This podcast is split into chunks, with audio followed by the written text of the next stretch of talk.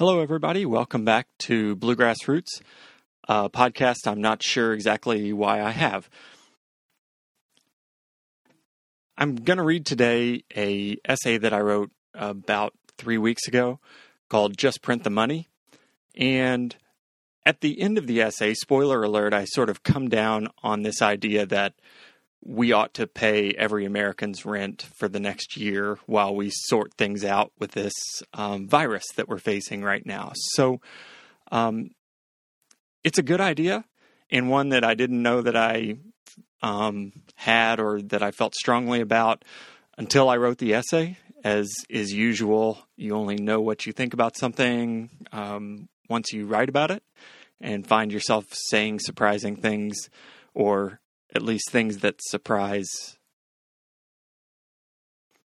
I say things uh, that surprise me when I write.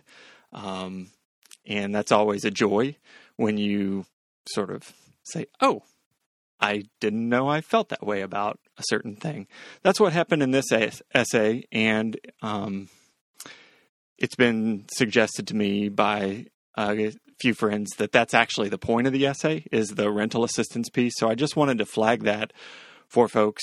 Um, and and as I say in the essay, that that feeling is sort of informed by my experience in the foreclosure crisis and all of the hoops that we made homeowners jump through uh, 10 years ago to get the help that they desperately needed. Uh, it doesn't appear that we're doing that for um, homeowners right now we've created systems that work more elegantly. Uh, and let me just say, if you're a homeowner affected by the uh, coronavirus or the massive job layoffs and economic crisis that goes along with social distancing, there are programs out there that should allow you to get a forbearance uh, um, on those mortgage payments for six months and maybe even up to a year and that's not for everybody, but it is for a lot of people. So it's something you should log on to your mortgage servicer's website and find out more about. But you know, paying everyone's rent for the next year is actually an elegant and right-sized way to address some of the immediate and medium term problems that people are going to face as we sort of white knuckle our way to a, a vaccine. And you know, paying everyone's rent is fair. We've sub- subsidized homeowners for years with the mortgage tax deduction um, or the mortgage interest tax deduction.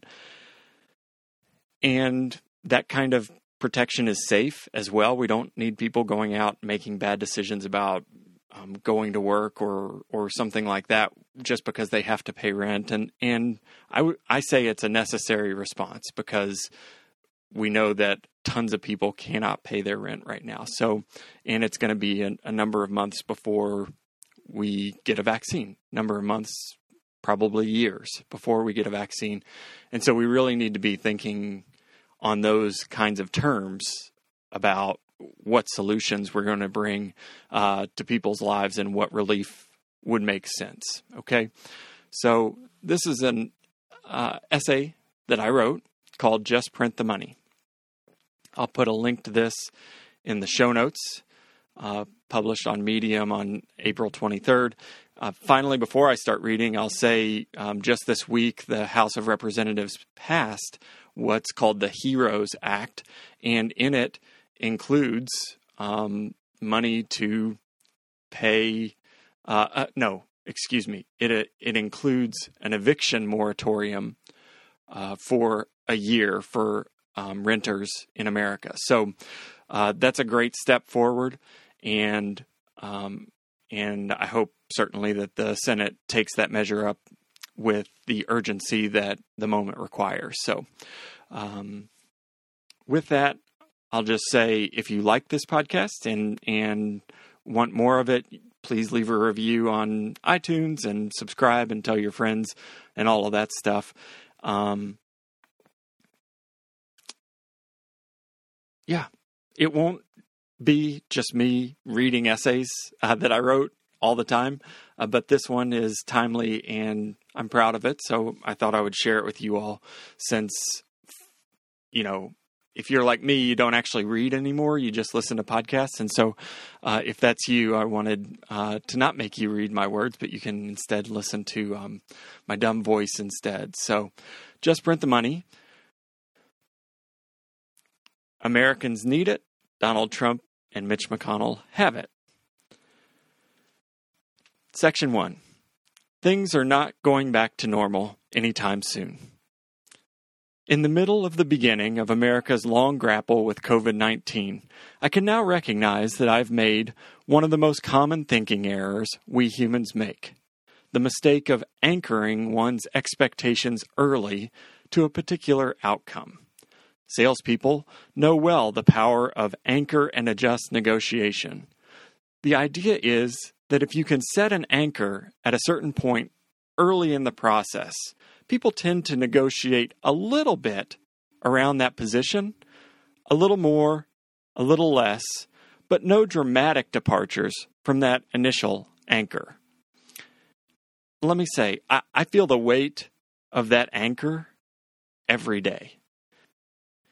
Here, in the still early days of this crisis, part of the cognitive dissonance Americans are feeling is the growing undeniable rift between the idea our elected officials originally anchored us to. This need for social distancing is something that might need to happen for a few weeks, a month, and the emerging understanding, you know, these yahoos rushing to open up our communities too soon, notwithstanding, this emerging understanding of this pandemic that, wow, we are just getting started. The social distancing and work from home with two small kids and a wife who is a full time professor and a doctoral student is bad enough. But as we face the prospect of dragging ourselves across weeks and months we didn't expect to have to drag ourselves across, we also have this goddamn anchor to drag too.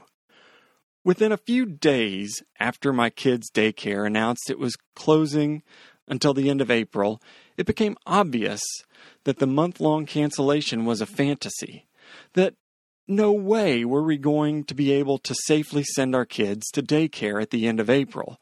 Sure enough, a cancellation through at least the end of May became official last week. Let me pause for a second and just say in the essay uh, that you can find a link to in the show notes, I do have a picture of my two small children making chalk art um, in this section where I'm, you know, crying bitter tears over how hard my life is um, here in suburban Louisville with a supportive wife and beautiful baby baby boys. Um, but um, you know, I have this picture and and it's captioned. To be clear, it is not all bad at my house. There are children in PJs doing chalk drawings the long afternoon light casting tall shadows for boys small only for now.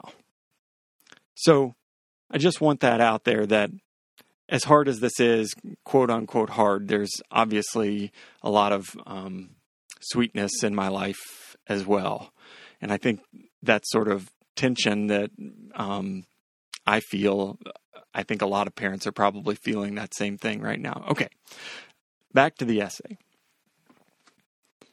As the federal government continues to botch the response to the spread of the SARS CoV 2 virus, it has become clear to anyone paying attention that we're not going back to normal anytime soon. I have a footnote here that says if you do nothing else, please read Our Pandemic Summer and A New Statistic Reveals Why America's COVID 19 Numbers Are Flat in The Atlantic. The Atlantic has been absolutely great in providing understandable coverage of what's happening and what's next for people who are not scientists, but who, you know, respect science. The only way we get back to normal is a vaccine. And I have another footnote here. I only have four footnotes in this whole thing, so bear with me. But footnote two, to, two is in a separate essay, I will suggest never going back, quote unquote, to normal, quote unquote, because for many people, normal was quite shitty. The only way we get back to normal is a vaccine. That's 12 to 18 months away if everything goes right, and we get very lucky. Until then, the only way to contain the deaths from and the depth of the COVID 19 crisis is 1. Social distancing, 2. Massive availability of testing, and 3. Extensive contact tracing. And even with the last two, it's really a you can't stop it, you can only hope to contain it kind of situation. Footnote 3. Ezra Klein recently looked at four alternatives for how to open things back up. Each of these approaches from the experts assumed widespread availability of testing and contact tracing. By my estimate, he didn't consider a fifth option that leaders in government and business radically readjust Americans' expectation of just how much blood and carnage we should tolerate in the name of the free market. By my estimate, this is the most likely option America will choose only because we're already in the habit of accepting a lot of collateral damage, just as long as it's not our collateral. And for white people, for middle class people, it often isn't. Meanwhile, the other options proposed seem, I don't know, like a lot of work. They might require us to stretch our concept of self and other and admit that Martin Luther King Jr.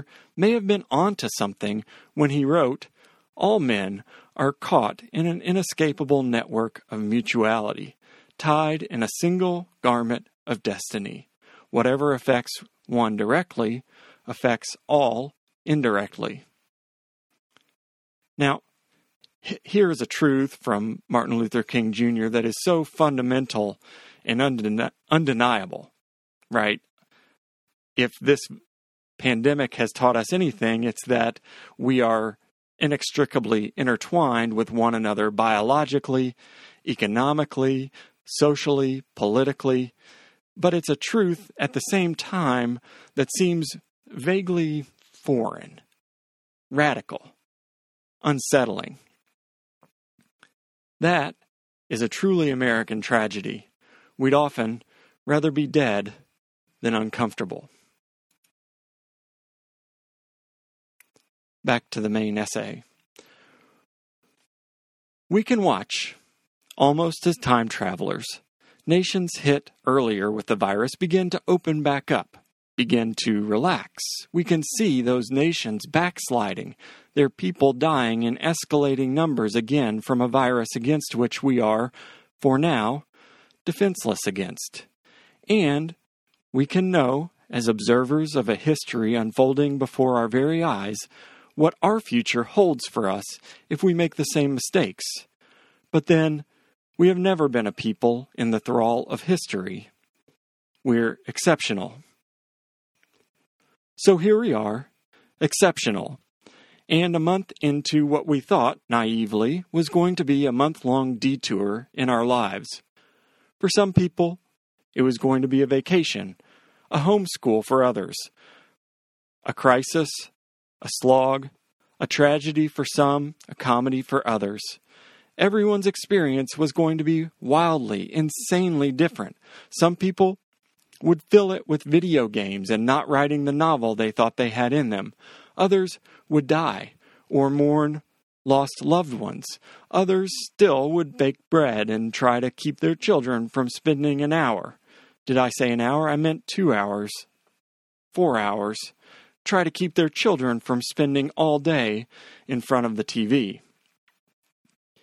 But it was going to be a month. Here we are, one month in, definitely not going back to normal.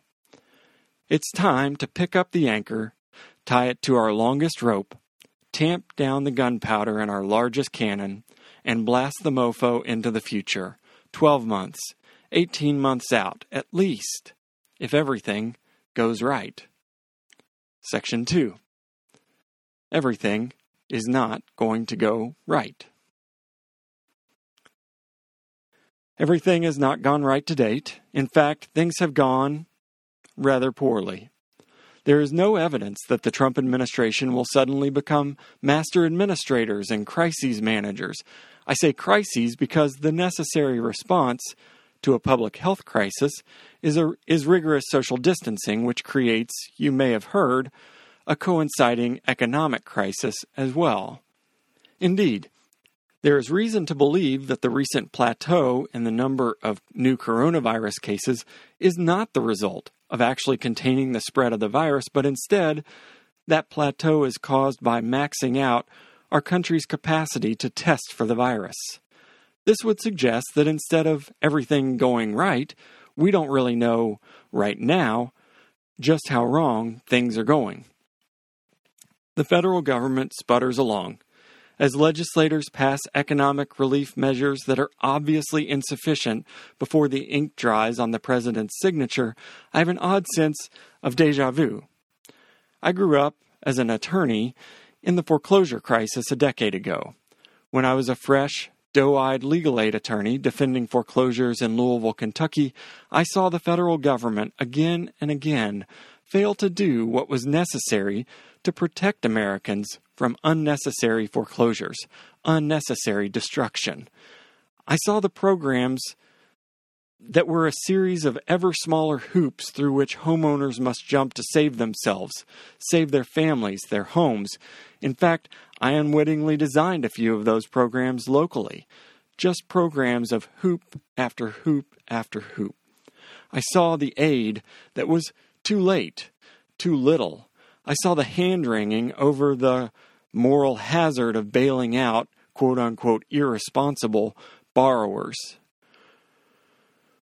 We are a matter of weeks away from right wingers beginning to victim blame the patriotic Americans who closed their businesses, stayed home from work, became unemployed, cared for their children when daycares closed, cared for their children when schools closed, educated their children when their schools closed, got sick stocking groceries or driving a bus.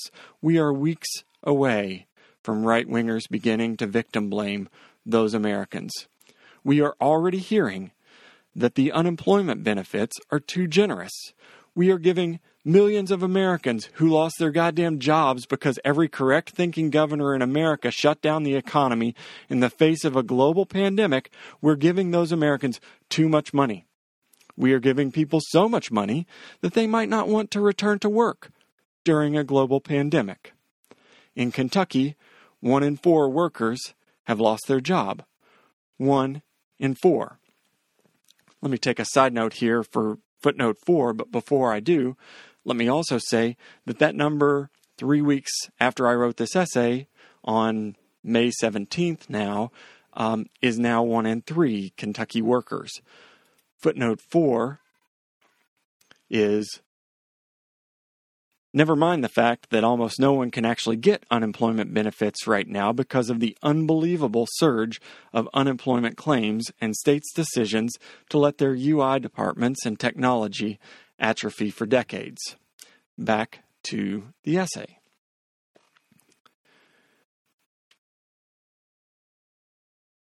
In a blink, it will be their fault. This one in three Kentuckians who have lost their job. It will be their fault they haven't found a job. Their fault they can't open the restaurant back up again. Their fault they have a condition that makes them especially vulnerable to the coronavirus. Their fault they haven't found another job. Look, the economy is open. Get off your lazy asses, everyone. The pandemic may not be over, but your break sure is. Meanwhile, the $350 billion in aid to quote unquote small businesses vanished in a day. The next round will vanish just as quickly. The $1,200 stimulus payments were a joke even before Donald Trump delayed shipping them out until he could put his joke signature on his joke checks. Now, Congress is debating the next round of economic aid. It's not going to be enough, not even close. Incredibly, the party with the most to lose in the upcoming election, the presidency, if things go further south in the coming months, is the party that is being stingy. You know what they say handringers gonna handring. This stinginess is doubly incredible because it's not as though the party's leader in Congress actually believes in anything other than power. Mitch McConnell told Donald Trump as recently as two years ago, when advising him on the soaring federal deficits, that no politician had ever lost office for spending more money. And yet, just this week, McConnell said that states and cities should file bankruptcy rather than expect assistance from the federal government during a global pandemic. Mitch McConnell cravenly suggests that places like Louisville and Lexington and his home state, Kentucky, declare bankruptcy when Kentuckians, no thanks to him, have responded timely, effectively, neighborly to these crises. Meanwhile, the federal government's response to COVID 19 has made Bush's response to Hurricane Katrina look competent by comparison. Did I suggest above that we were weeks away from victim blaming? I was wrong. Mitch McConnell is victim blaming when he suggests states and towns should file bankruptcy in the face of a global pandemic. It's preposterous. The deaths from and depth of these crises are very much the federal government's fault. Unfortunately for all of us, it's the responsibility of the federal government to administer and remediate both the global pandemic and the economic crisis. I'll leave the public health crises to the public health experts, but for the economic crisis, here's what we do just print the money just print the money. Give it to the states and local governments. Give it to the small businesses. Give it to every American again, month after month. Just print the money. Print it until the pandemic is over, until everyone gets, whether they want it or not, the vaccination that science will make possible. Print it until Mitch McConnell and Donald Trump win their campaigns to get reelected in November. Section 3. Here's my actual proposal pay everyone's rent. Just print the money and pay everyone's rent. What about the people who don't need it? I hear you ask above the din of your hand wringing. Pay everyone's rent. Take it from someone who helped people apply for loan modifications from their mortgage servicers during the foreclosure crisis. We don't have time to have people who rent their homes send in applications and prove their need and have some government bureaucracy, love you government bureaucrats, review and ask questions and ultimately approve or deny someone based on need. Print the money. Renters have enough shit going on right now. The landlords can apply for this money. The federal government is printing money. Come get yours, landlords. Paying everyone's rent is so elegant. It's direct assistance to people in the form of rental assistance. The people who have the most incentive to get the assistance, the landlords, are responsible for getting the assistance. They can jump through any hoops the federal government wants to erect between them and the money. Meanwhile, in exchange for ready availability of freshly printed money for landlords, the federal government prohibits evictions for the next year. That's it. Nobody who doesn't want to move during a global pandemic has to move. Plus, just paying everyone's rent is fair. Homeowners have been getting federal assistance in the form of the mortgage interest deduction for decades. Each year, the mortgage interest tax deduction costs America 30 to 60 billion dollars. Renters have been carrying homeowners for decades. Time for America to pay renters back. Print the money. Paying everyone's rent is safe. People can afford not to go to work when they're sick or if they're high risk without fear of eviction. Meanwhile, movers, law enforcement, court personnel, landlords, and renters aren't all jostling around in offices, courts, front lawns, moving trucks, fighting, fighting eviction, evicting, being evicted. But what about the people who don't need it? You whisper, hand wringingly. Hey, I whisper back. Everybody needs it. We know that 40% of Americans don't have $400 to pay for an emergency expense. Would it be so bad if the woman who by some miracle kept her job and worked remotely while trying to make sure her teenager did his non traditional instruction each day at the kitchen table, ended up at the end of all this bullshit with $6,000 in a savings account. Would that be so bad? Or with a car she didn't have a payment on, or the ability to finally, finally pay off the medical bill that the collection company won't stop calling her about. Would that be so goddamn awful? Start printing the money. Nobody's getting evicted. Everybody's getting paid. We're all going to chill for a bit while we get this vaccine sorted.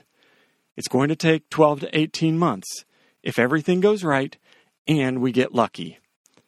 Everything's not going to go right, but that's okay. We're just printing money and chilling. Everybody should be on board with this plan. Nobody ever lost an election for spending money. Trump and McConnell have elections to win, and America has a lot to lose if we don't move quickly to offer expansive and expensive help to our neighbors and friends. These impotent stimulus packages Congress has passed are children bringing sandcastle toys to fight a river that has overflowed its bank and is rising fast. Just print the money. Pay the rent. It's not too late. After all, we're only in the middle of the beginning of our national struggle against COVID 19.